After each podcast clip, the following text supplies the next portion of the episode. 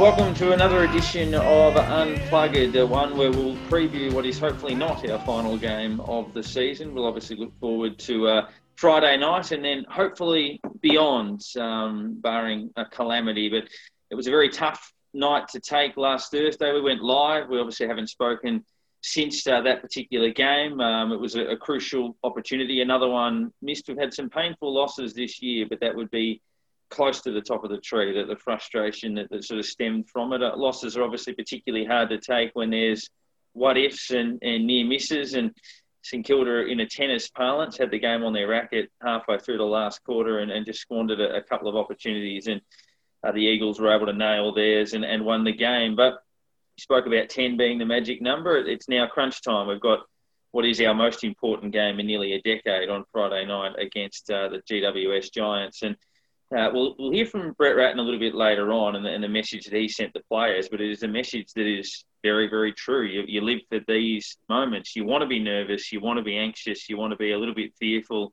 about all of those possibilities. It's much, much better than having the season done and dusted and you're, you're talking about, oh, yeah, this, this guy finished the year well and hopefully next year goes okay for us. We're in a position now where we've still got, hopefully, a chapter to write on this journey. And uh, you wouldn't trade that feeling for uh, for anything as much as we wish that the uh, the finals berth was already secured.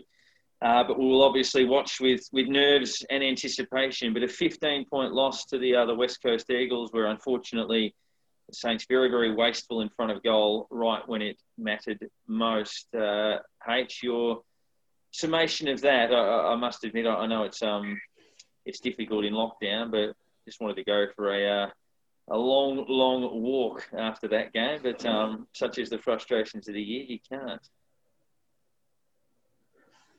Yeah, just just add it to that list of games that were there for us to take, but yeah, we just couldn't quite do it in the end. It's uh, it's just one of those what if years at the moment, and if and hopefully we're not looking back next week going, well, what if this happened? So and we got something to look forward to next week, but uh, I mean, yeah, I mean, West Coast is a team that you go any other time, or you lost by only that much, and or put up that sort of fight, you'd be like, great. But it was, it was really an opportunity to take them last week with who they were missing, and it, it, as I said, just one of those ones that we'll look back and go, hopefully that didn't cost us. You, you mentioned it earlier, Parko, about how frustrating it was, and and you're right. I think that was probably my most frustrating game of the year, mainly because of the fact that we, we started pretty well. Um, and then those those two middle quarters, you know, second and third quarters were goalless. Didn't kick a goal for two quarters in, in a row, and somehow three quarter time we're still in the game. We're only a couple of couple of goals down, and then miraculously we come out firing the last. We get ahead. We're what, eight ten points up, um, and and let it slip. And normally when a team comes from behind in the last quarter and, and is able to wrestle that momentum away from the, the leading team, uh, that's enough you know, you, you've got the game then. You, you, you don't give it up. And, and somehow we managed to, to snatch defeat out of the jaws of victory once again. And uh, yeah, it was it was just super super frustrating because even even despite those those scoreless quarters, we had more inside fifties, more clearances. We spent more more of the game in front, even not kicking a goal for two quarters in a row. We spent more of the game in front, and we still lost after getting ahead in the last quarter. And it was just, uh, yeah, uh, very frustrating. I don't know how you lose a game like that. Well, we had um, when, when we were eight points in front, or sorry, when we were seven points in front. From that point on, I think we had four scoring shots, and they had four scoring shots. We kicked four behinds, and they kicked four goals. And obviously, there were a couple of tough misses. I mean, Max King missed a, set shot that wasn't easy, and he missed a hurried snap that was um, difficult for obviously a big man. But from I guess the key moment in the game when we talk about what ifs is uh, when we were seven points in front, we, we kicked the ball across goal. Brad Hill, who's the most skillful player in the team, picked it up 10 metres out, almost directly in front. And I remember actually just thinking, watching that game, I'm like, game over. Uh, it was the one where you thought, well, we've got them on the ropes. We're just hammering them and hammering them and hammering them. And as soon as it hit Brad Hill's boot, you thought, done. 13 points up. They're not coming back from there. We've kicked five in a row or something like that. Gone. Uh, and they kicked the goal immediately from the kick in. So they went coast to coast and kicked the goal and then they went straight out of the centre bounce and kicked a goal. So they probably had three possessions in 30 seconds and kicked two goals, and all of a sudden the game was over the other way. And just the deflating nature of that, where it was like, and it's not putting it all on on Brad Hill, obviously, because they kicked six goals, 14, but it went from the ball was in our hands, the game is over, to 30 seconds later, the game was over, but the other way, and it was um extraordinary. Yeah, look, looking back at the third quarter, I sort of sort of think that might have been more the opportunity we missed. Um, it seems like that end was probably the better end to be kicking to, um, and we've gone out and well, we won that quarter, four points to three. Hmm. It, it's we changed two to three of those goals, well, points to goals, and the game turns on its head completely.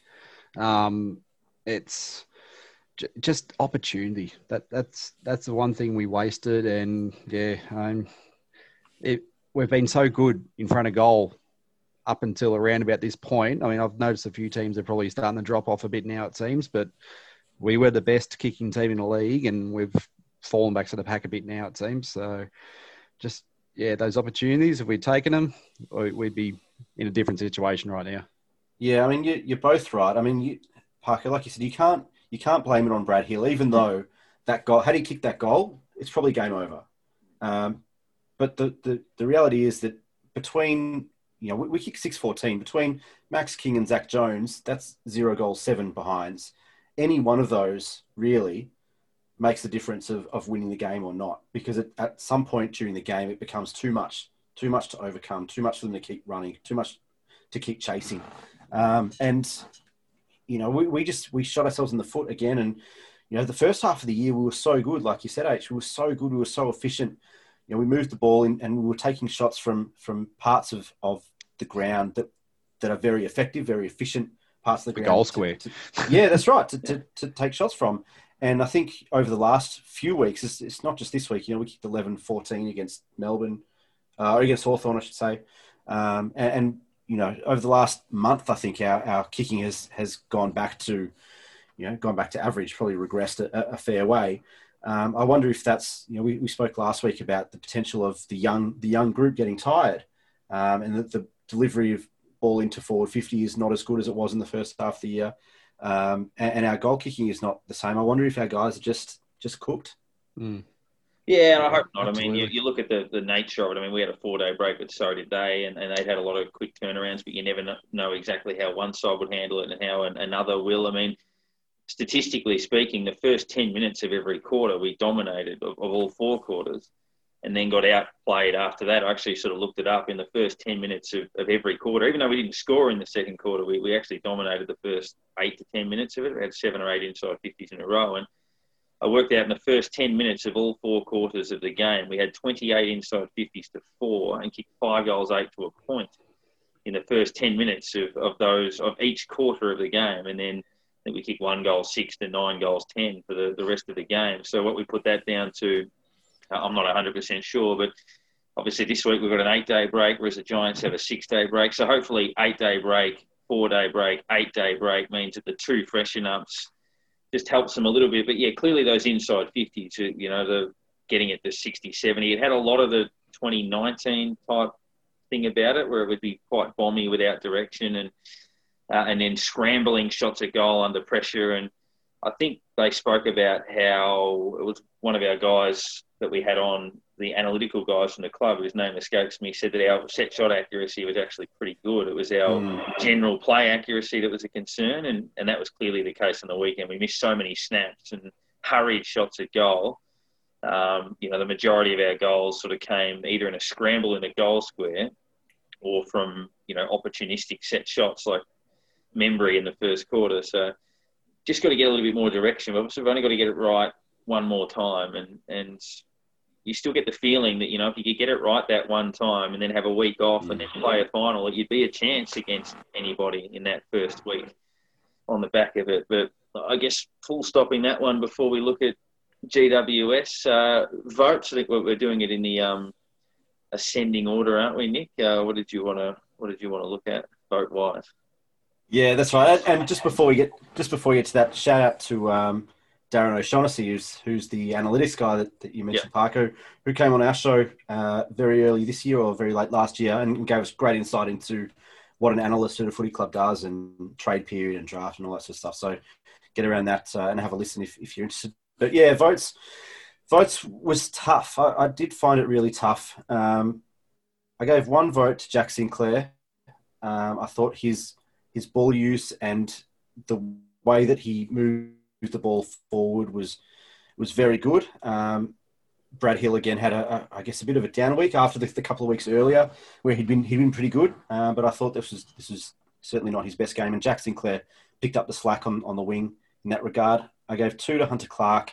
Two and three, these two and three could have been switched really. I thought Hunter Clark and Jack Steele were, were the two best players on the ground. Um, Clark just continues to impress with his toughness and his ability to to find the ball, but also the way that he gets it. He's a lot harder than he than he used to be. I think in his first couple of years, he, he kind of didn't put the head over the ball enough. Um, but right now, he's, he's, he does everything right. Head over the ball, hits the player, hits the contest, and, and delivers beautifully. Um, he got the two votes, and Jack Steele, yeah, just does everything. I don't think I need to say much about what Jack Steele does for us. He's just uh, just on the verge of being a superstar. Yeah, uh, Sinclair is not. I, I, I, noticed him a bit during the game. I was, I was a bit like, oh, okay, I, he had a good game. I wasn't really one I actually looked at the votes, but you've mentioned him now, and I'm sort of like, yeah, okay, he could have got in there, but uh, I actually go. I actually only went one to Jack Steele. I, I felt like he he he does what he does. Um, and, I mean, we love it. We absolutely love it. He, he, he could almost get three every week the way he plays. Um, I just didn't feel he had the as much influence on the game that he has previous weeks. Um, he gave like great service as as we see every week, but it just didn't he it just didn't have that big impact that he usually does have. Um, two to I agree with Clark, gave him the two. Um, great game, gave us a lot of use of the ball down back.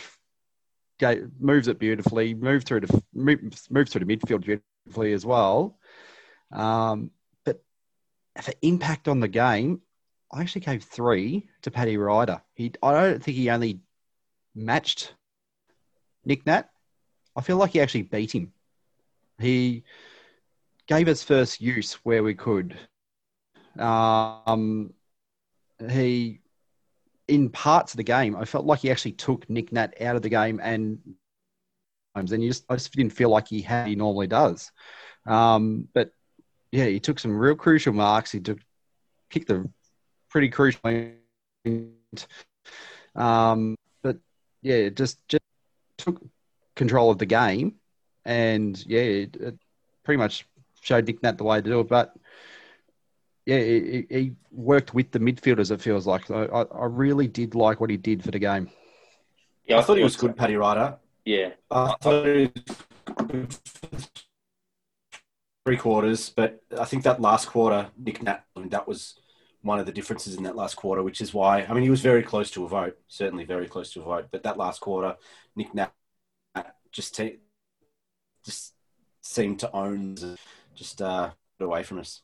Yeah, I had Ryder and, and Sinclair certainly very close to votes. I actually gave one vote to Dougal Howard, who I thought played a pretty solid game for us. Obviously, that run down uh, in the goal square, obviously, that denied the Eagles a goal in the third term. And some of his defensive efforts in the last couple of weeks have been pretty solid. So that one vote could have gone a number of ways, but I squeezed Dougal Howard in for that one. I gave two votes to Jack Steele, uh, again, for his consistent influence around the ball, solid as a rock, and uh, really makes mistakes and, and set up a lot of scores in that last quarter. And three votes to, to Hunter Clark, who'd been pretty quiet uh, the week before against Hawthorn, was, I think, rested uh, for the uh, rested for one game along the way there, the Brisbane game, I think, and then was a bit quiet against Melbourne. And uh, obviously going back into the middle had a really big influence. So for, for me, uh, three votes to, to Hunter Clark, two to Jack Steele, and, and one to Dougal Howard as we bring in our special guest who had enormous success at Hawthorn, but holds a very, very special place in the hearts of St Kilda supporters. I speak of Russell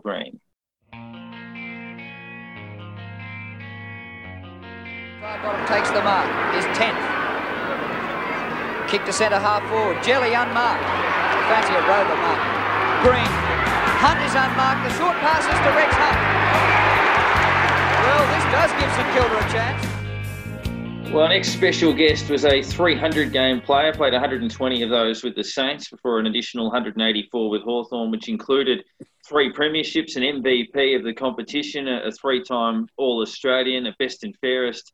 The Hawks, and, an AFL Life member, did return to St Kilda in a, uh, in a fitness uh, capacity during the, uh, the 90s as well, and a, a very uh, popular Saints over the journey. I speak of Russell Greene. Russell, thanks for, very much for your time. Darren and Aaron, thank you very much for um, having me on tonight. Um, uh, I jump at things like this. Uh, St Kilda were very good to me when I well, um, they sacked me halfway through one year, but um, all those the years prior to it were a lot of fun and uh, got a lot of good memories. And um, unfortunately, one of the boys who I played alongside for a number of years, Jeff Dunne, is uh, very unexpectedly at the age of 64 has passed away. Um, he was a fantastic player, dual best and fairest in consecutive years. Just a wonderful player. So um, our hearts go out to his uh, family and uh, all those who know him and all the St Kilda. And I'm sure the boys will be wearing their um, black armbands this week. And if the boys play exactly the way Dunny played, I'm sure the Saints will have a victory. Yeah, I guess can you sort of sum that up for us? Played 100 games for the club, as you said. He won a best and fairest in 79 and, and 80. So your second last, and then ultimately uh, final year at the club. One of the Ballarat crew, the one of the rich Ballarat crew that St Kilda recruited through the late 70s and the early to mid 80s. But uh, can you, you paint the, the Jeff Dunne picture? Uh, obviously, wore number 48 for a while, which is a very high AFL number before settling on a, a single digit number eight a bit later on. But uh, can you take us through through Jeff Dunne? Yeah, well, he was just an exceptional player. Um, paint a picture. Um, I think he, I could be wrong, but I reckon he, if he was playing today's footy uh, off the halfback flank or the back pocket, uh, the way it, it's dispersed now, the way they go laterally, um, Dunny would average 35, 40 touches a week. He was just used to be able to always get into the right spot.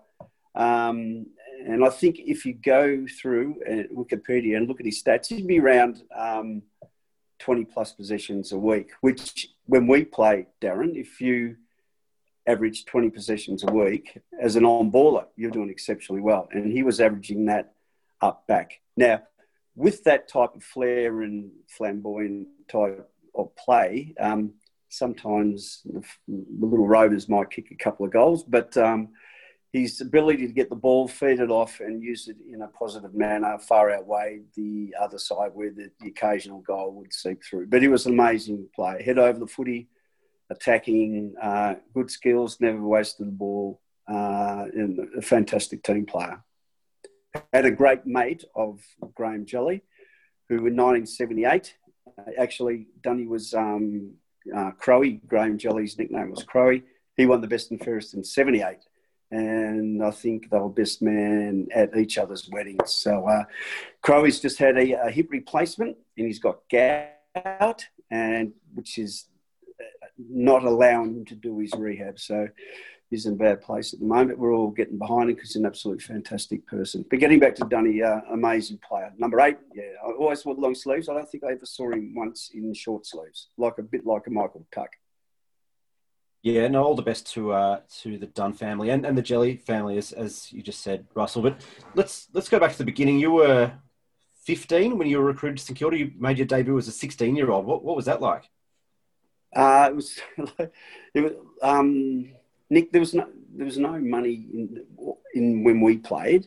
Um, I think I played 22 games my first year in 1974, and I think uh, it was a, a cultural rule the, the VFL, then you have to, I think it was $45 a game. I think my paycheck at the end of the year was uh, $1,200. But I would have done it for nothing, Nick. Um, used to, there was a lot of the boys from Frankston um, who would come up and train uh, and play.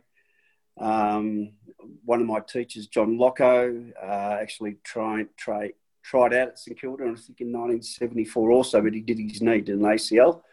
Uh, he used to drive me to training. If I couldn't get to training uh, by lift, I would catch a train uh, to Moorabbin get off the train and walk across the road, and there was this uh, fish and chip shop. And I'm still uh, good mates with a fellow called Jim, who Jim's fish and chip shop. I'd have a couple of dim sims and a couple of potato cakes before training. So it was very, uh, very little bit different to what it is now, of course, dietitians and that that sort of thing. But yeah, it was it was a different world. And all I wanted to do, Nick, ever since I was a young kid, was to play a game of, a, of VFL football, AFL football as it is known now. And um, I was a mad Collingwood supporter. But as soon as I was drafted by uh, a fellow called John Isles, who was re- recruiting one of the three full-time staff at the club at that at that stage, uh, John Isles and another uh, fellow called um, Ian Drake, who was who was actually ran the place, uh, nicknamed Porridge for obvious reasons. If you've ever seen Uncle Toby's uh, uh, porridge thing, that's what porridge. Great fella. Um, yeah, very fortunate. Great memories. Still have a lot of fond memories and a lot of good mates who um, who I was involved in at that time. So, as Nick was saying, you get there very young. Um, a couple of the premiership players were still hanging on at that point at the club. Because there was a few of the younger ones who played in the premiership. Um, the, who who were some of the ones you looked up to when you first got there? Who who did any take you under your the under their wing, or how how did you? Yeah, absolutely. How did you fit in? Yeah, um, a fellow called well, Cat Colling, Gary Colling, still uh, a great mate of mine. Um, and he actually taught me in a little um, Volkswagen, column shift, not column shift, on the on the floor, drive to uh, training. That's how I actually got my license. Uh, Cat uh, took me under his wing in that regard. He was a Frankston fellow, 265 games plus captain of the side uh, in one year, 1978, I think. Just a fantastic fellow. And it's people like those who I, I still um, remain close to. Uh, he was fantastic. But the Premiership players who were still there were uh, Mynott, Bugsy Moran, um, Cowboy Breen. Neil, Breeny was there. Breeny, yeah. And they were all nurturing, fantastic fellas. Um, I never ever heard any of them uh. You know, it was just a, a, fantastic environment, and you had the Alan Jeans influence still there. They were tight. They had nucleus of um, you know that that premiership unit that most of them were getting near the end. Uh, Ditterich, I think, came back in '78, and here's a blast for you boys. Um, something that you probably wouldn't realise. In now, Bob Murray came back and played. Uh, he was VFA then, but the, if there was a buy or something like that in the VFA, in the VFA, you could come back and uh, rock it. Um, Bob Murray came back for one game, um, and also the great number three, Ross Smith, uh, my coach down the track in 1977. So I played with quite a handful of the the superstars uh, at St Kilda and, and, Premiership players. And hopefully this year they'll have another 22 who can join them. Yeah, we've been waiting for that for a while, I guess. But 1978, always an interesting year to, to talk about from a St Kilda point of view. They, they started so well, obviously won five of the first seven. There was a, a somewhat controversial or famous win against Essendon at Moorabbin, and then for whatever reason the wheels fell off, and then the wheels were put back on again. We, we won a stack of games at the end of the year against really good opposition, and, and just missed the finals. It Was 1978 a big missed opportunity yep, for the? Um, we started off really, really well, and, and then there was a bit of a lull. I think it was about six or seven games that we dropped. Now, you know what the real turning point was? You probably don't realise this that I missed the last six games and they won every game after after that. So they I'm out injured. I had a knee done. Um, had to beat Carlton at the end of the last game, and then I think one other side, Geelong, was playing Fitzroy or someone like that, and but there was an upset, and so the, the Saints missed that. And I honestly believe if St Kilda got in that year, um, they would have been they had tremendous momentum going. Um, Sidebottom, George Young, uh, Crowe, he was uh, Dunny, everyone was firing, and um, it was just a shame that they missed out. Well, the Saints missed out in that last game. So, what was that the evolution of the club like? From you mentioned when you joined the club, there was still that kind of nucleus of of Premiership players and and those old heads, and then guys like you, you came in and and some of the other the other kids, Jeff Dunne, like like we said earlier, what was that evolution of his time through the 80s for St Kilda? What was it like towards that, that kind of the middle and the end of the 70s? Yeah, well, Alan Jeans left Nick and he he retired and Ross Smith came on board, who I love, absolutely love. He's a fantastic fella. Uh, but bit by bit, all the senior players uh, left the club um, or, or, retired. And I think the you know there was Barks, there was me, there was um, Robert Muir, Volperovic, um, and amongst there's a part there. And if you're going to have success, you must have really, really strong leaders. Your administration must be rock solid coaching staff must be found. When I first started there, that was the case, but then Jeansy retired um, and senior players dropped away, and all of a sudden, apart from Barks, there probably wasn't much leadership there. And then, if it's Alan Jeans used to paint it, he was amazing. His um, pre-match speeches and so forth, and um, a lot of analogies. And he said, leadership is like having a piece of string if you grab it from the top and you drag it along, everything else follows. It's nice and straight. Everyone's in, in or everyone's on board. But if you have no leadership and things push up from the bottom, everything buckles and there's no continuity or anything.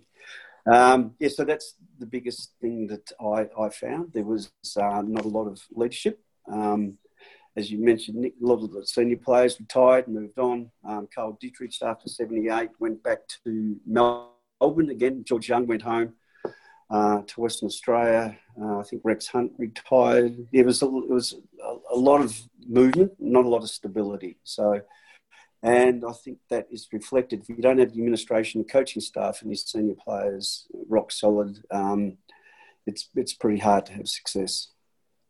Now you just mentioned Rex Hunt's name. It was actually a name that I was going to bring up in a bunch of a few different players. I was, I was going to mention you got a fair range of players who have done different things after playing for the club. So, I mean, as saying, Rexy finished up just before you finished up. Um, Mick Malthouse was only just starting up in before he headed off to Richmond later on.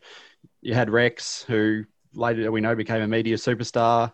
You had the likes of Bill Mildenhall, who moved over to play, become an NBL referee. You had yeah. Mordecai Bromberg, who's now high in the court system. So it's, it's quite a range of interesting people that you've played with. Um, but who, who would be at the top there that you go, okay, that, that they were just, they're either strange or they were just, just someone really interesting to be around? Well, Aaron left out one of the most intriguing ones. Remember Chris Stone? Chris Stone, yeah, yeah. 15, 20 games, or maybe that's been too uh, complimentary. I'm not sure how many games, but he's now married to a princess or the prime minister mm. of one. Yeah, yep, yep. So Sweden or Norway or something. Yes, yeah, so he's, yeah. he's done pretty well. Um, Mickey Malthouse is one of the best blokes you could ever meet. Um, he he moved from from Saints to, to Richmond because um, Wayne Judson was doing so well in the back pocket. And then, boys, when we played, if you were a halfback flanker, you played on the halfback flank. If you were a wingman, you played on the wing. Uh, if you're a half forward flank, you didn't. It's not like it is now, like full on utilities. Everybody's virtually has to play, unless you're a key position player, you play in those positions. But everyone else now, you go everywhere. Whereas if um, Mick Malthouse, they wouldn't play Mick Malthouse on the halfback flank. They wouldn't play him on the wing. He was a back pocket player, so that's where where um, and Wayne Judson was um, my first year. He came second, I think, in the best and fairest after Glenn Elliott, and was probably four years in a row Victorian representative. So Mick found it hard to break into uh, on a regular basis. So he went to Richmond. Um, who were the other, what was the other Aaron? The other blokes? Um, oh, Hunty, Hunty, Hunty was um, now what you see is what you get with Rex Hunt. I remember even before we were running out, he was cracking jokes and stuff like that. He was just, he was just.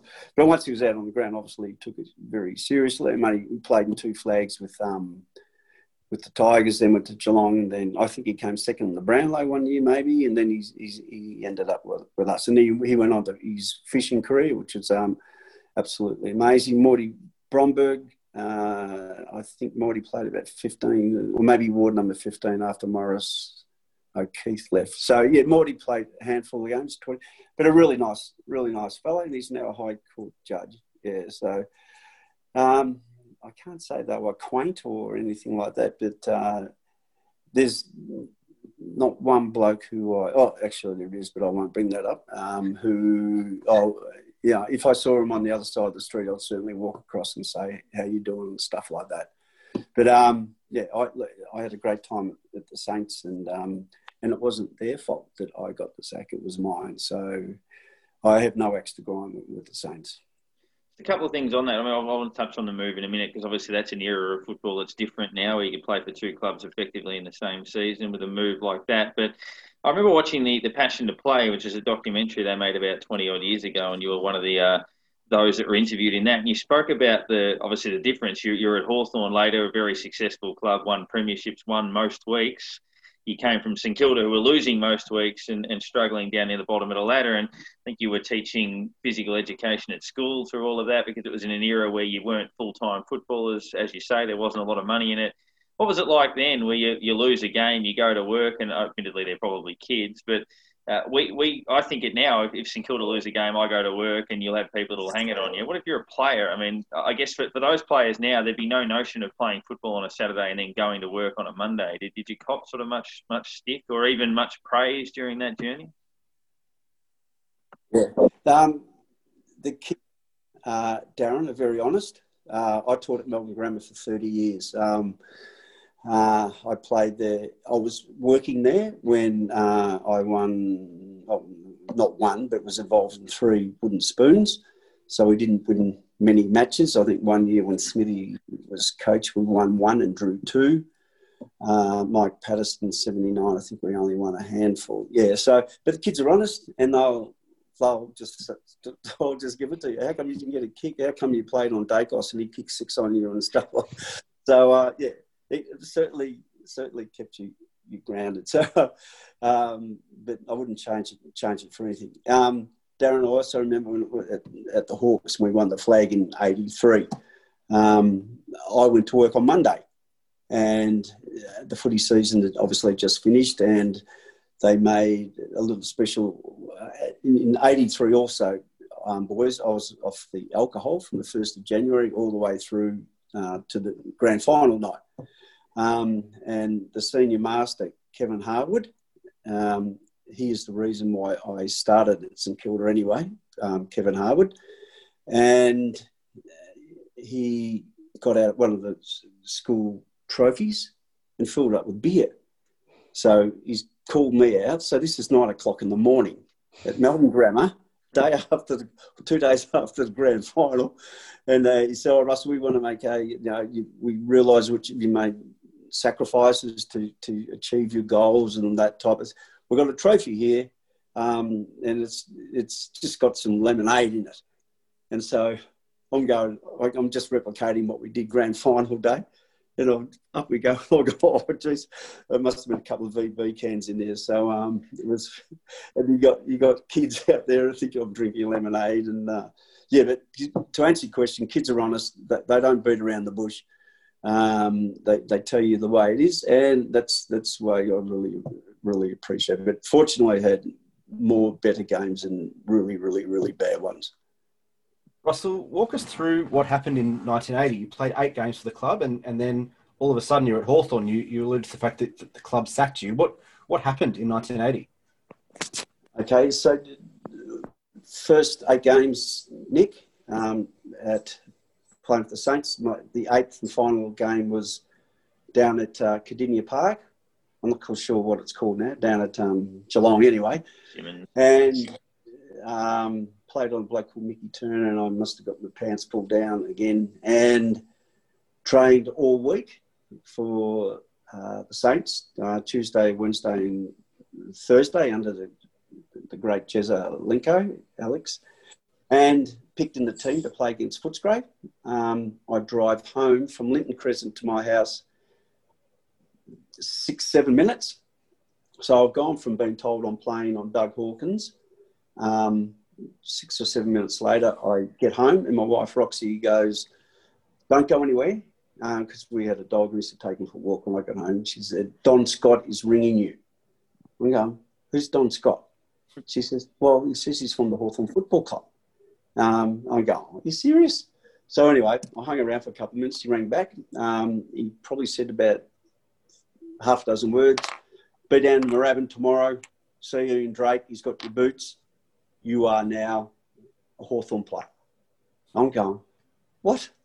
You're kidding. So anyway, I'll go down there at 10 o'clock. Um, Ian Drake, who, who helped recruit me, I mean, I'm from Frankston with him, and he had a bit of a tear. I had a bit of a tear and gave him my one pair of footy boots, I think I had. Um, and that was it. And then off we go to, I had to go um, meet uh, the chairman of selectors at Hawthorn um, and with David Parkin that night. And so on the Saturday morning, I roll up at Roxy and I roll up at Waverley Park where the players park. We get out of the car. Uh, the bloke on my left and the bloke on my right got out at the same time. And I look to my left and it's a bloke called Steven Icke. He played for North Melbourne, um, premiership player at North Melbourne. And he's looked at me, he's going, what, what are you doing? And then Leigh Matthews is on my right. And Leigh was vice captain, so he wasn't privy to match committee decisions. And I just looked at I said, Icky, mate, the game's been changed, mate. You're at the wrong game. He's going, What are you talking about? mate, it's uh no, I said, look, mate, I'm sorry. I'm, I'm with a chunky little fella here. So the strangest sensation of all time, um, Leigh off Leigh, well, I think Leigh must have walked in with me. Nicky, off he went. Stephen, Icke, off he went. And Roxy and I, at th- those days, you only had to be in the room one hour prior to the game. Now it's two, two and a half hours. So I sat up in the grandstand where the players sit. I didn't sit with the Hawthorn blokes. Um, I sat aside from them. And because I've been playing for seven and a half years, um, I knew most of the blokes and they knew me. And they kind of looked at me going, what are you doing here? So anyway, at five to one, um, grabbed my bag, walked down through the gate onto the Waverley Oval, um, up the race, um, walked into a, another world. Um, I, I, still don't remember who they said. Here's your jumper. Um, a bloke called Warren Lees um, wore 29, and he had left that year, um, so that was vacant. So they said, "Here's your, here's your jumper." But the worst thing was when I got there, Nick. It was they won six and lost two. Um, my first game became six three, six wins, three losses. My second game, 6 4. My third game, 6 5. The sixth game, um, my fourth game, 6 6. All of a sudden, I'm thinking everyone's going, oh, what's going on here? So, my first win as a St Kilda player, guess who I played against? As, as Hawthorn, you mean? As, as, a, yeah. as a Hawthorn yeah. player. Would have been against the Saints, I'm guessing. Saints.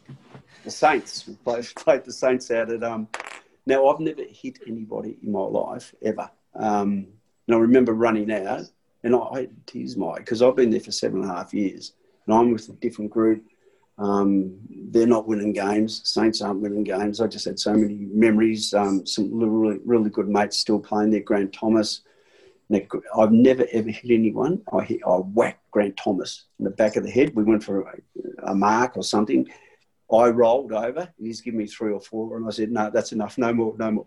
So that was the only punch I ever threw in my life on the footy field. But yeah, it was um, very, very strange going from one club you've been at for seven and a half years and, and you loved, um, and then being moved on overnight. And I still haven't been told the reason why I got. Oh, look, I had a rough diet, rough idea. As I mentioned before, there's not much leadership at the club, and I probably did a lot of uh, silly things. So, but as I mentioned, it wasn't the boys' fault. That at the club, it was it was my fault. But yeah, so eventually you you got to come back to the club again, though, like in towards late nineties, um, in a coaching fitness role at the club. Do you want to run us through what your role there was and how, how it all panned out and who, yep, like, yep. basically what you did there? Well, Stewie Trott who was my captain, I think, in my first or second year. He was football director, and um, I was at North Melbourne in a similar capacity for a couple of years. And he just said, "Look, mate, would you like to come back close to home? Old club, your old club were looking for someone down the track to you know, take over the fitness thing. There was two other boys there in '96, and I was just an assistant to them. Uh, and then I was given the gig in '97. Um, the only soft tissue we had was, uh, um, I think it was Max Hudson. We were doing some uh, series of uh, surges and sprints down at Dendy Park, and that was the only um, only soft tissue uh, injury we had. Now you know um, Robbie Harvey's nickname. Do you know what his nickname is? Banger. Banger.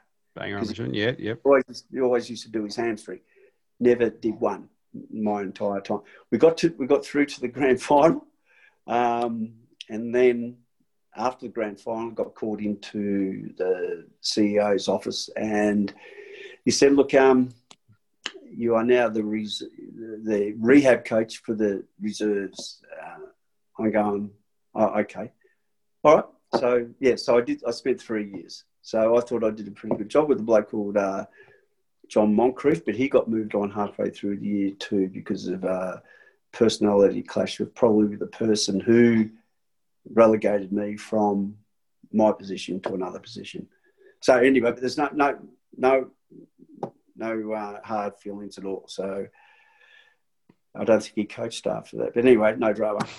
I think that's fair. Um, I guess the final one from from me, I, know your um, that's one thing that stood out again in that documentary was your, your, obviously your genuine love of the game and how you wanted to sort of keep playing and how it was obviously very difficult to, to let go of the you know the fitness and the routine and and all of that sort of stuff. Um, I guess how important has the game been to you effectively since you, you gave it up? And I guess the, the, the second part of that question uh, your relationship with, with Alan Jeans, who obviously you started with and then finished with. He always spoke about the biggest challenge he ever faced was telling players that their time was up. He, he probably had that conversation with you in the late 80s. Um, how did you go with, with Yab?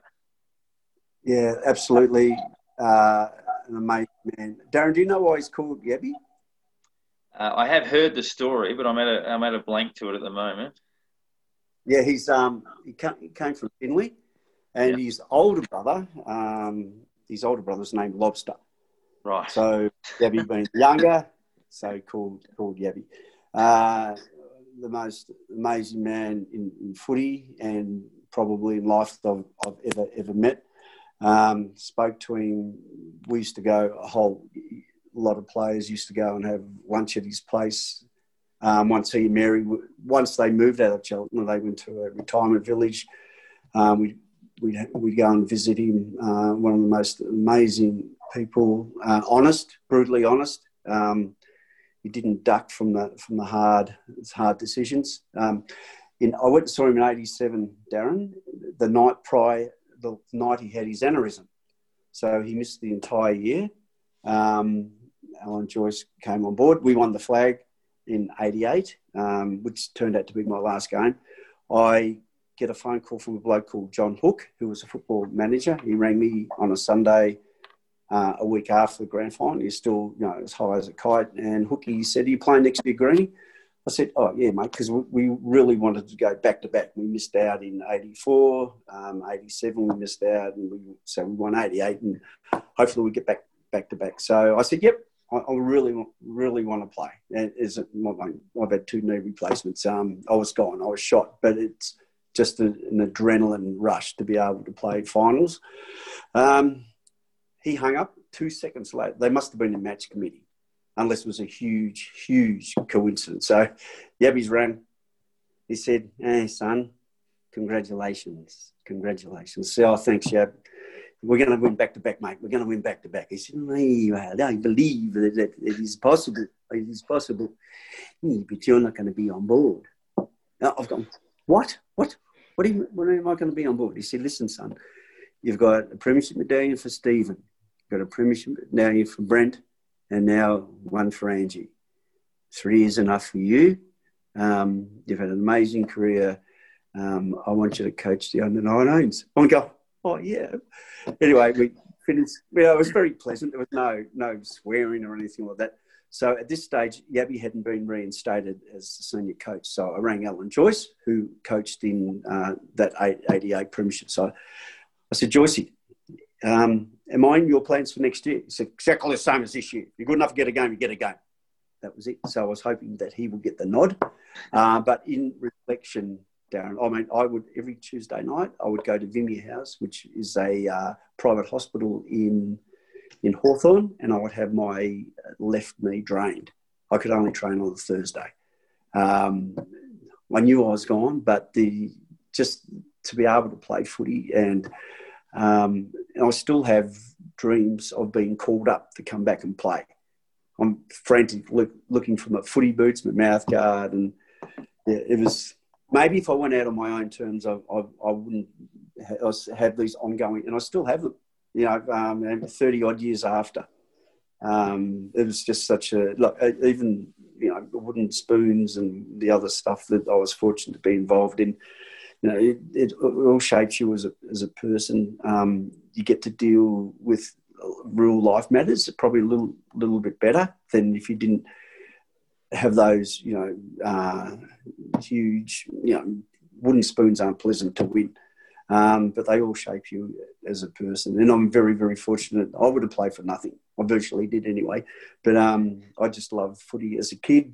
Um, people ask me about the St Kilda Footy Club and the Hawthorn Footy Club. I say, look, um, St Kilda. I refer to St Kilda as like an old, old girlfriend. You respect her immensely. You have a lot of respect for her um, you're good friends with her, but um, being a Hawthorn person, um, being involved with what I was involved in, yeah, I'm married to the, the Hawthorn Footy Club, but I still have a huge amount. I'm a paid up, paid up member of the uh, the past players. Um, still uh, associate with a lot of blokes.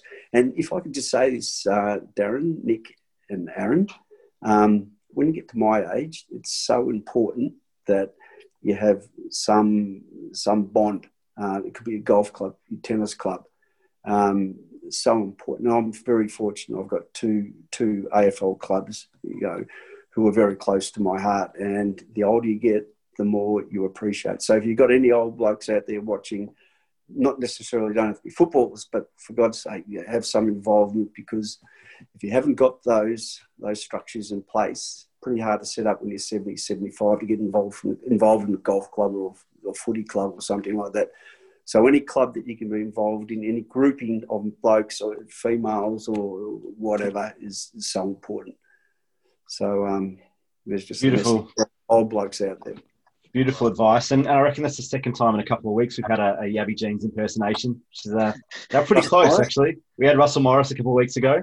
Did a did one that was very similar. Oh, yeah. Now do you, do you know why he's called the fly? He did tell us. He gave, he gave us the rundown of the story. Beautiful story. yeah. It was when um, he was fly is a great mate of, of Chris Langford's. Now, the fly would be up and about, you know, prior to a game, and Chris Langford would be sitting there as he's had five Valiums this is prior, before finals and stuff like that. So it was two contrasts, two best mates. One's as high as a social butterfly, and and Langers. But uh, no, Russell Morris is a fantastic player at the Saints. Uh, did exceptionally well there. I think all Australian representative, uh, obviously Victorian representative, all Australian, and at, at um, Hawthorn, he was a really well regarded person, and uh, you couldn't have anyone better as your um, president of your past past players. He's, he's a fantastic fella, loyal, uh, unconditional support for everybody. No, he's, he's, a fantastic. The fly, the social butterfly. um, last one from me, Russell. But my my grandfather was a, a massive Hawthorn supporter, and and often when he was alive, told me about the fact that when you went to Hawthorn, you became just organically a much better player than when you're at St Kilda, and and how much he, he loved watching you play. And the stats and, and history doesn't lie. I mean, you went on to, to win a best and fairest, three premierships, a VFL Most Valuable Player award. What what was it that changed for your game when you went to Hawthorn? Okay, I, I just got married, Nick. Uh, I only been married a couple of months, and um, before I got the sack. Um, remember initially when we started having a chat, there's three very important ingredients when I was playing. The administration was rock solid at Hawthorn. Um, senior players, you had Matthews, you had Don Scott, uh, David O'Halloran, um, uh, the list, Kelvin Moore, the list just goes on and on. So the younger blokes, once they were involved in that environment, really blossomed. But you also got to remember, Nick, that the young blokes that came on board – um, with John Platten, um, Chris Langford, Chris Mew, Gary Buckenara. The list, list goes on and on and on and on. So, although they still had those regular tuck, these type of blokes, Brereton came on board as a young fella, Loveridge. I mean, it was just, it was like a wave. I mean, it was just a, a wave that started building from 82. Uh, we got beaten by Carlton in preliminary final. And then for the next eight out of nine years on grand finals and, and, and won, won five premierships. Um, I became a, a better player, um, sorry, a more consistent player at Hawthorn because every Thursday night I was on tender hooks, regardless if I played really well the week before. Um, I was on tender hooks because the depth of the club um, was immense. And Jeansy always used to say, play two bad games, but don't play three. If you play, then I remember in '86, um, I got drop played on Alan Ezard. I kept him to four goals in the first quarter, and then that was it. I got moved, or he didn't get moved. He got sat, sat on the bench. So then the next six weeks, um, I'm in the twos, and I was just doing anything possible to get back in. So the the team batted really, really deeply. Um, great administration. Ron Cook, was the president of Hawthorn Footy Club, he he wasn't at that meeting when I um, was. Uh, when Don Scott rang, he was not at the meeting. So his um, proxy was a bloke called Trevor Coote, who went with the match committee to, for me to come across. So I ran into Ron six weeks after I got to Hawthorn. He came up to me. I didn't know who he was. And he put his hand out, shook my hand, said, Russell, I'm Ron Cook. I'm the president. Grab me, grab my um, uh, hand and pushed me really close to his chest. And he said, I've got to tell you something. If I wasn't sick, if I wasn't in hospital, you wouldn't be here. And I've got, oh God, all right, fairly honest like that fella. so, um, but we became great mates after that. But the administration, senior players, um, uh, the board, the whole thing, all gelled together, all worked together. And as, as I mentioned, Nick, you, you had five all Australians coming into the side as young kids, and and we played as a team. It, there was no individuals. It was just you know looked after each other, helped each other. Um, we amazing camaraderie. Every fortnight we go into the city, um, watch a movie together, take all the young kids in, just do some bonding stuff like that. Which now probably doesn't seem that much, but in those days it was it was uh, the way it was. So I was just very fortunate to be involved in, in two clubs. Um, and uh, I've got great memories. And as Yabby, another one, another Yabbyism. Um, all you got, son, after you finish is your memories. Make sure they're good ones. So, vast majority of my memories, uh, Nick, are, are, are, are, pleasant ones. Well, Russell, uh, love your. Uh, I probably ran my wife always. Yeah, one wonderful career, 300 game player, as we say, and um, yeah, thank you very much for, for joining us. It's, a, it's an infectious uh, love of the game, and, and I think we can all relate to it. So we, uh, we very much appreciate uh, all you did for the, the Saints and then for giving us your time today. Yeah, thank you very much, boys. Darren, Nick, and Aaron. I'm happy to be in this position. We are in the eight. We have a massive opportunity right in front of us. And if you said to me in November, you, you're only going to play 17 games, and you're going to be 9-7 with one game to go and you're in the 8, I would have said, let's take it on. How many finals you played. JB, how many finals you played? Zero. Timmy, how many finals you played? Zero. Here's your opportunity. And let's enjoy it. We can't look in that rear vision mirror. It's not going to change. We can learn the lessons. Let's, let's look forward to this. This is exciting. It's a bit of pressure isn't it. We're going to look forward to that too. Do you reckon they're going to be under pressure? Oh, Bloody hell. That's what happens when you get to the pointy end of the year. It's pressure on, pressure on two teams of people.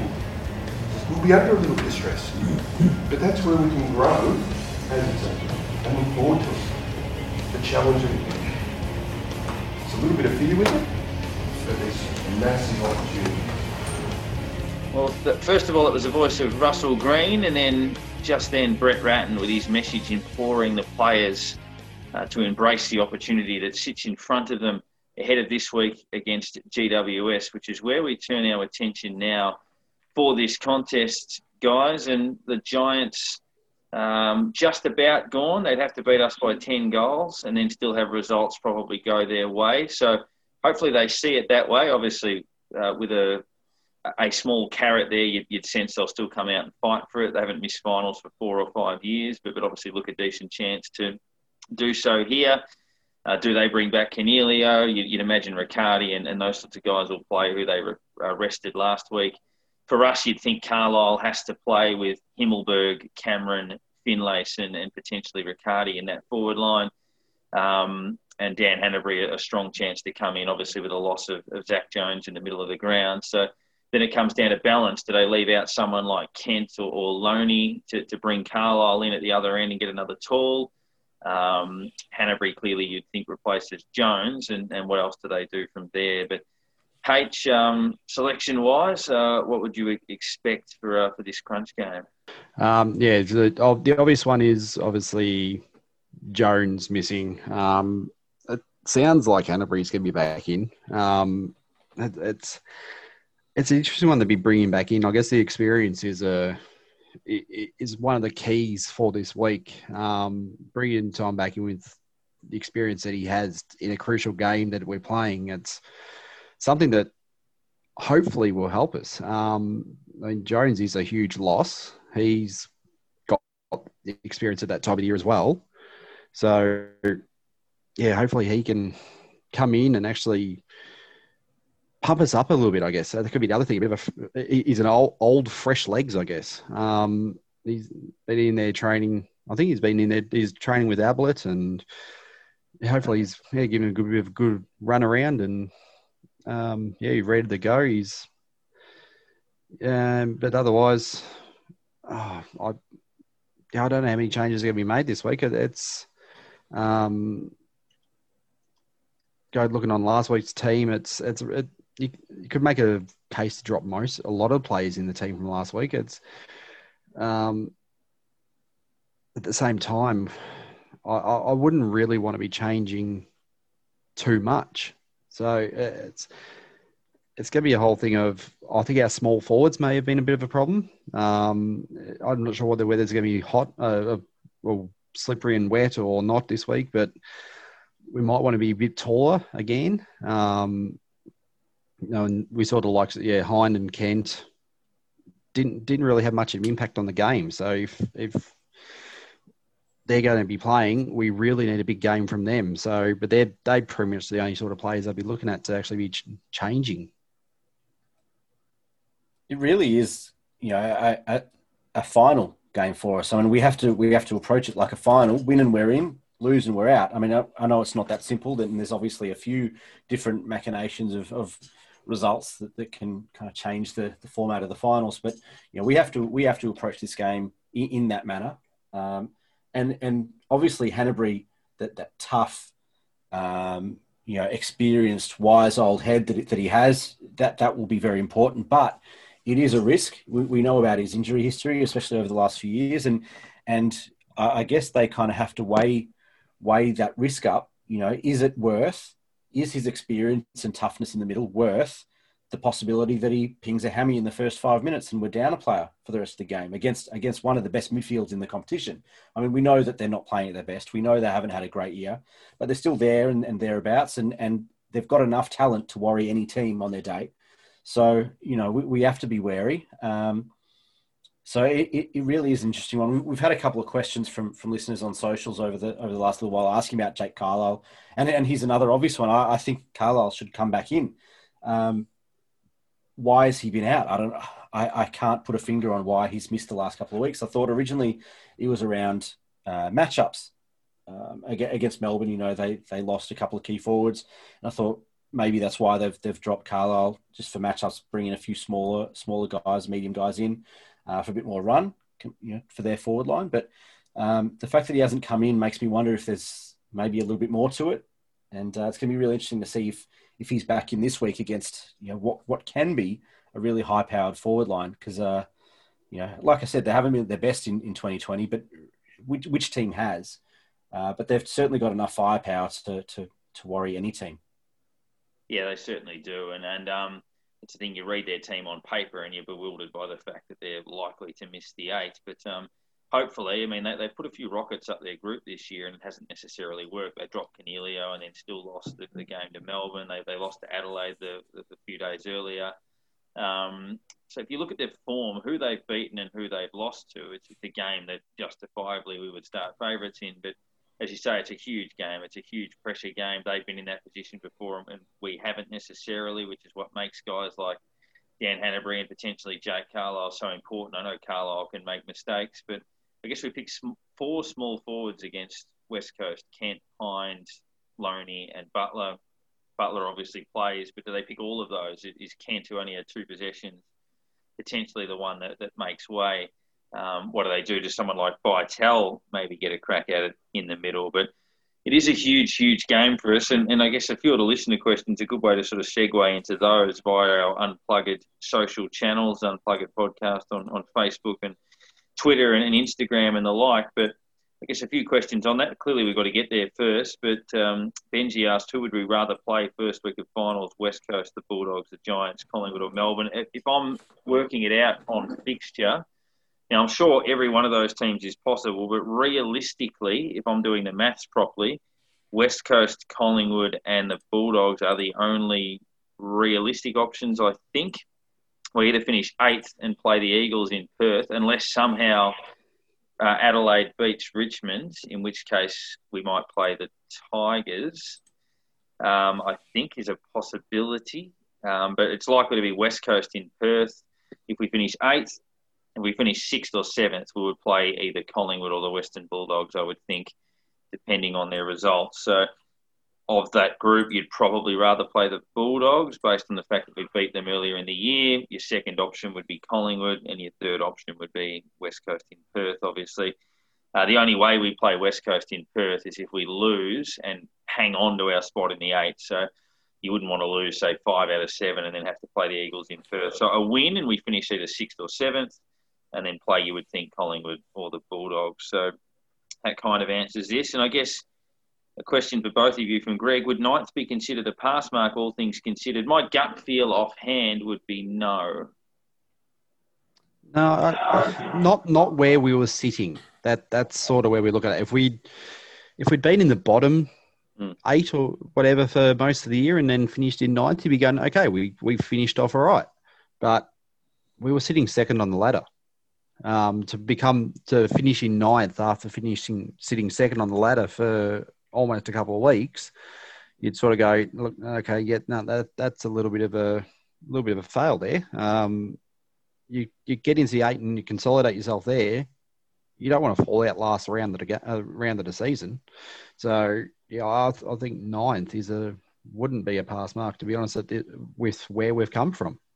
Yeah, it's it's, it's certainly a, a, a, good question because if you asked if you asked us this at, this stage last year, um, you know, coming from where we came from last season, you'd probably go, well, ninth is an improvement. Um, we've certainly played better football. You know, we, have played much more attractive football for much of the year, uh, more attacking, more offensive minded. Uh, we've moved the ball faster. You know, we've become a good team to watch, and, and, I think neutral fans of the game like watching us. We've seen that written in in multiple know, publications over the over the season, so that's that's a, a positive. Uh, but yeah, like you said, H. I mean, we, we were second on the ladder and we were in the top four for a fair chunk of that that middle part of the year, um, and to, to go from there to ninth would have to be disappointing. Um, so you know, perspective is perspective, right? Compared to last year, year on year, ninth is is an improvement, and we certainly improved on much more than just ladder position. So so there are some things there to be pleased about. But yeah, you have to you'd have to be a bit disappointed. You'd have to be very disappointed for us to miss out in the finals. But I've got one, you know, talking about Jake Carlisle before. I've got one from uh, a friend of the show on, on Twitter at Becca Hain, who says, aside from why do we do this to ourselves and, and, buckle up again and again and again, that the question is thoughts and reflections on, on Jake Carlisle. We, we hardly knew you. And uh, Guerrero Fred also said, yeah, where's Jake Carlisle? Do, do either of you guys have an idea of, of where he's been for the last few weeks? Yeah, I don't know. I mean, clearly, I mean, Cal Wilkie's a different type of defender, but um, Dougal Howard came in to play that key position role, and, and, clearly it's a case of they, if they feel that they don't need to play three defenders, they only need to play two key talls, that they consider Jake Carlisle to be number three in that list because Wilkie's got the versatility and and Howard's probably had a better year. So it's a tough one. I mean, Jake can have brain explosions when he plays, no doubt, but he's still a pretty good intercept marker. And I actually thought he played all right against Brisbane just before he obviously lost his place in the team. So it's a tough one. I think he has to play this week, and I think if we make the finals, he has to play in the finals based on structure and, and experience. But yeah, he will be the watch when the season ends as to what they do on that front, as to whether they look to, um, you know, develop further some of these kids like Clavarino or Logan Austin or something like that. But yeah, it's, it's a strange one. I think he plays this week, but, but whether that answers any questions or not, I don't know. Yeah, I don't know myself. Some just doesn't feel right. Mm. Um, it, it just doesn't seem like something's right there. That I mean, if if everything was going smoothly, I think he would be playing. Um, so it's just, yeah, I, it's it's it's a little confusing, and you sort of go, well, what's what is the best for the club right at the moment? Is there something that's wrong? That's they're going, well, we don't want you playing, and that's the reason why, or yeah, what's what what's happening up there? Uh, it's because one thing we're so far away from it all, so we don't we're not seeing and have don't have the reporters there seeing what's going on as much as what we normally would. So we're sort of a bit more out of the loop than we normally would be. So it's it's just a tough one that I guess there's only a very few people that could actually answer what's what is going on. Yeah, absolutely. And um, I guess a couple before we, we wrap things up on the uh, the listener question front, and um, a few of those in regards to trade targets. Um, I keep hearing there is a big fish, whether that's a, a Zac Williams or something like that. Sort of remains to be seen, and, and I guess players with currency. That's I'm not sure we'd be necessarily keen to to move too many on. But then again, our draft haul isn't probably as, as strong as it needs to be. But hopefully, I mean, in terms of that, those trade stuff, all obviously very valid questions, but um, just out of, I guess, pure superstition, I'd almost rather sort of wait until our season's over before that happens, which we hope it isn't. I guess final thoughts on confidence levels ahead of Friday night. It's it's a case of I know St Kilda have been doing those deep breathing exercises at quarter time, but we, I think we all need to do that a little bit. We're still alive. Or obviously, we're in a position we'd like to be in. We, we could have had our, our place in the eight secured already but it isn't. Um, we've got one more step to, to do that. It's either a very nervous weekend if they lose on Friday night, or it's a very comfortable watch knowing that you're going to play in a final sort of 12 or so days later after the week off. But um, how are you feeling when, when we reconvene? Do you, do you think, Nick, first of all, that uh, when we next do this podcast, we'll be talking about playing in a final? Well, very, very nervous. I mean, confidence levels right now are they, have fluctuated all through the week. Earlier in the week, uh, in, in my mind, I thought GWS are cooked and, and they're done, and you know they, they've dropped Coniglio and, and their season's over. Like the the things that have to go right for them to make finals is just too much, and, and I can't see them coming out, you know, firing, and, and they're just not the same. They're not the same GWS that we've become accustomed to mm. this year, and uh, you know I, I think that we've got this in the bag. But as as the week's gone on um, I, am swinging the other way, and I guess that's the old St Kilda pessimism part of me that that you know sits in the in the bottom of your heart, and uh, I don't know, I, I really don't know. I, I guess that the reality is that we've had we've had our fate in our own hands for a month, right, and we've let it slip a number of times. If we do it again, we don't deserve to play finals. If if we win this game, then over the course of the year, we've been one of the top eight teams in the competition, and, and we certainly deserve to be there. If we if we can't win this one, you know, we lose to lose to Melbourne, um, lose to West Coast when, when, we should have beaten them. Uh, if we lose again, then we probably don't deserve to be there in, in a couple of weeks. Yeah, it's it's to be one of those ones where I think we're going to sit down five minutes before the game and just go. I still don't know what's going to happen. It's it's yeah. I mean, I mean, we didn't know what was going to happen with only five minutes into the last quarter last week. So it's it's just yeah, going to be. I think it's going to be a bit of a roller coaster again. Um, just hopefully it ends up being one of those roller coasters where at the end we get another ride. Um, so hopefully, yeah, we'll definitely go in confident enough, but it's just one of those ones we just don't know, and, it's going to be hopefully a bit of relief come 10 o'clock on Friday night. one more win, one more win, one more chance for that as well. I know it doesn't all come down to that, but you take destiny out of your own hands if you lose. So fingers crossed. Nervous nights ahead, nervous week ahead. But uh, deep breaths, everyone, and fingers crossed we get ourselves through. Thank you to Russell Greene for joining us this week, and let's reconvene in a few days' time and hopefully preview a final uh, in a Queensland hub in a couple of weeks.